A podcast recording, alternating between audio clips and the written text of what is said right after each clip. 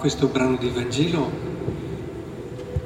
da una parte ci dà una grandissima speranza e dilata il nostro cuore, dall'altra parte ci richiama ad una seria responsabilità.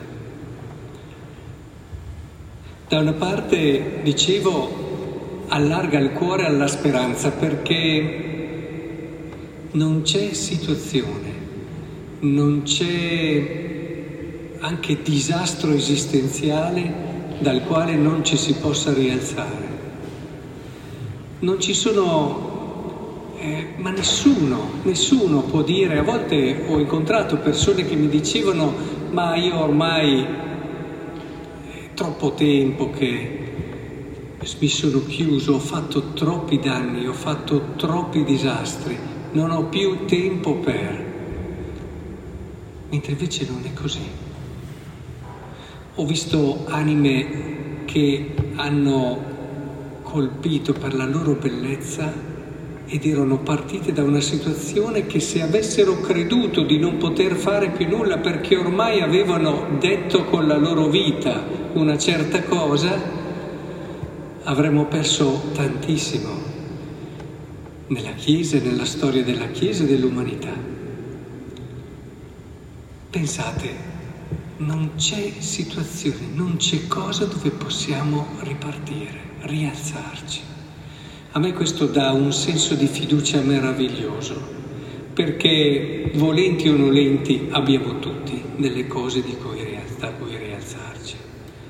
Il rischio grosso, infatti questo brano un po' eh, ha come sottofondo tutta la teologia della storia della salvezza, in particolare quella paolina e, e, infatti Gesù qui sta criticando quelle persone, non i pubblicani e le prostitute, ma quegli altri, cioè i farisei, quelli che si sentivano giusti e che quindi non si sono pentiti, dice lui, per credere. Quasi che la fede passi attraverso la consapevolezza della propria povertà, e questo ce lo siamo anche già detti, del proprio bisogno di salvezza. Non ti rialzi se non sei consapevole di essere per terra. E questo credo sia la prima grazia che dobbiamo chiedere al Signore.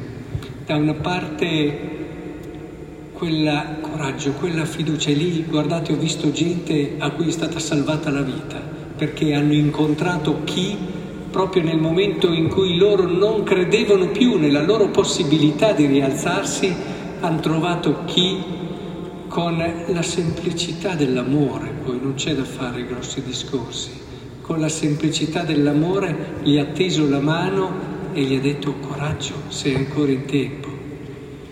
Del resto lo stesso Padre Pio diceva che eh, quello che conta è la fine.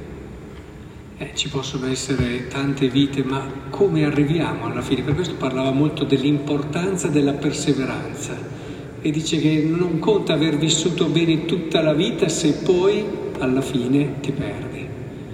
Ora, in questo senso parlavo di responsabilità. Il segreto che in un brano di Vangelo come questo si può cogliere è proprio quello, mantieniti sempre piccolo. E questo lo dovremo dire tante volte, perché questo è il passepartout questa è la chiave che ci apre tutte le porte. Mantieniti sempre piccolo. Anche quando ti sei impegnato, anche quando hai fatto tanto, è bene no, che una mano dimentichi quello che ha fatto l'altra, ma nel senso che mantieniti con quella freschezza. Guardate, non è togliere niente all'uomo, ricordargli che è piccolo, perché gli dà quella bella freschezza, quella, anche quella simpatia, eh, diciamocelo. Se c'è una persona che a volte è antipatica, è quella persona che parla sempre di sé, no? È quella persona che capisci che e si sente brava.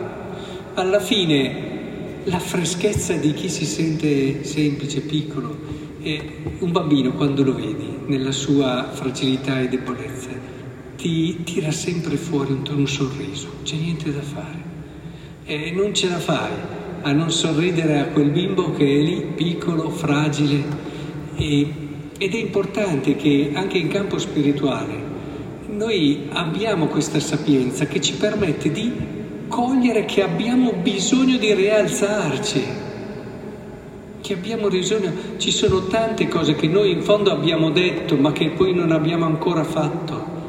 E già stesso il fatto di dirsi cristiani, l'aver ricevuto il battesimo, noi abbiamo detto, anche il venire a messa adesso, stiamo dicendo che crediamo in Dio.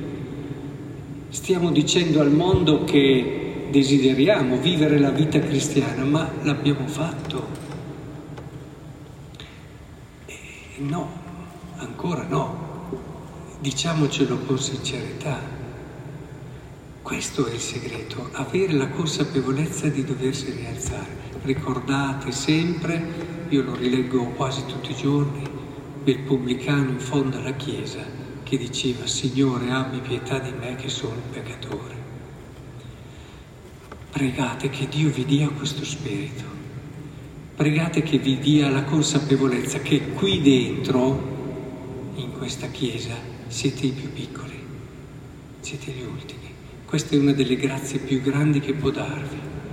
È la grazia che può cambiare la vostra vita è la grazia che spalanca le porte ai doni di Dio, perché i doni di Dio, se non c'è questo, scappano, non ce la fanno, non, è come se scivolassero via, magari Dio ve li dà, ma scivolano via, non si fermano se non c'è un cuore piccolo i doni di Dio. E, ed è il cuore piccolo che allora ci dà la consapevolezza di doverci rialzare ci rialziamo e allora cominciamo a vivere un po' meglio il Vangelo, cominciamo a vivere un po' meglio, eh, se volete, se volete insomma, confermarvi nella consapevolezza che dobbiamo ancora fare tanta strada, cominciate a leggervi un po' il santo di oggi, San Giovanni della Croce, e, e vi accorgerete che di strada ce n'è davvero tanta ancora. Ma che bello! Ma che bello che c'è ancora tanta strada. Come mi sento vicino a Dio quando percepisco che ho ancora tanta strada da fare. Ritorna il tema della freschezza, della, della gioia del cuore di chi ha sempre qualcosa di cui rendere grazie. Solo il piccolo ha sempre qualcosa di cui rendere grazie. Ci avete mai pensato? Ma sempre. E nella misura in cui hai qualcosa di cui rendere grazie, sei vicino a Dio, sei vicino agli altri e stai abbracciando te stesso. C'è una vita più bella? È importante allora che il Signore ci dia questa sapienza, stiamo attenti a quella che è la tentazione più grossa dei credenti, che è quella di vivere secondo, adesso non sto a giudicare il fariseo persona, ma lo spirito farisaico di cui si parla nel Vangelo. Stiamo attenti, perché è la tentazione più grossa. Io vorrei una chiesa fatta di, di bambini piccoli, tra virgolette, cioè di persone che hanno la consapevolezza della loro piccolezza e povertà, che fanno a gara eh, nel riempirsi il cuore delle cose belle degli altri, che sanno che ogni giorno hanno da rialzarsi su un aspetto e e qui la differenza, San Francesco di Sal quando seguiva le consacrate ci sono bellissime opere, vi consiglio le esortazioni, un'opera che raccoglie le lettere di San Francesco di Sala alle consacrate. E tanti consigli che gli dà.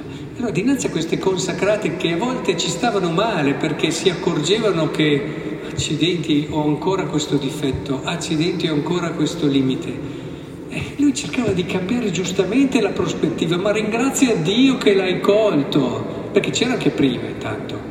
E ringrazia Dio che te ne sei accorta e che hai qualcosa, cioè il giorno in cui non avremo e non ci accorgeremo di qualcosa da migliorare sarà il giorno dove il diavolo trionfa. State attenti, il giorno in cui non trovate nulla da cui rialzarvi è il giorno dove il diavolo fa festa. Ecco, questo spirito è quello che vi aiuterà a vivere davvero vicino a Gesù. Lo sentirete così vicino che allora non lascerete l'ultimo posto per nulla al mondo, perché avrete già tutto.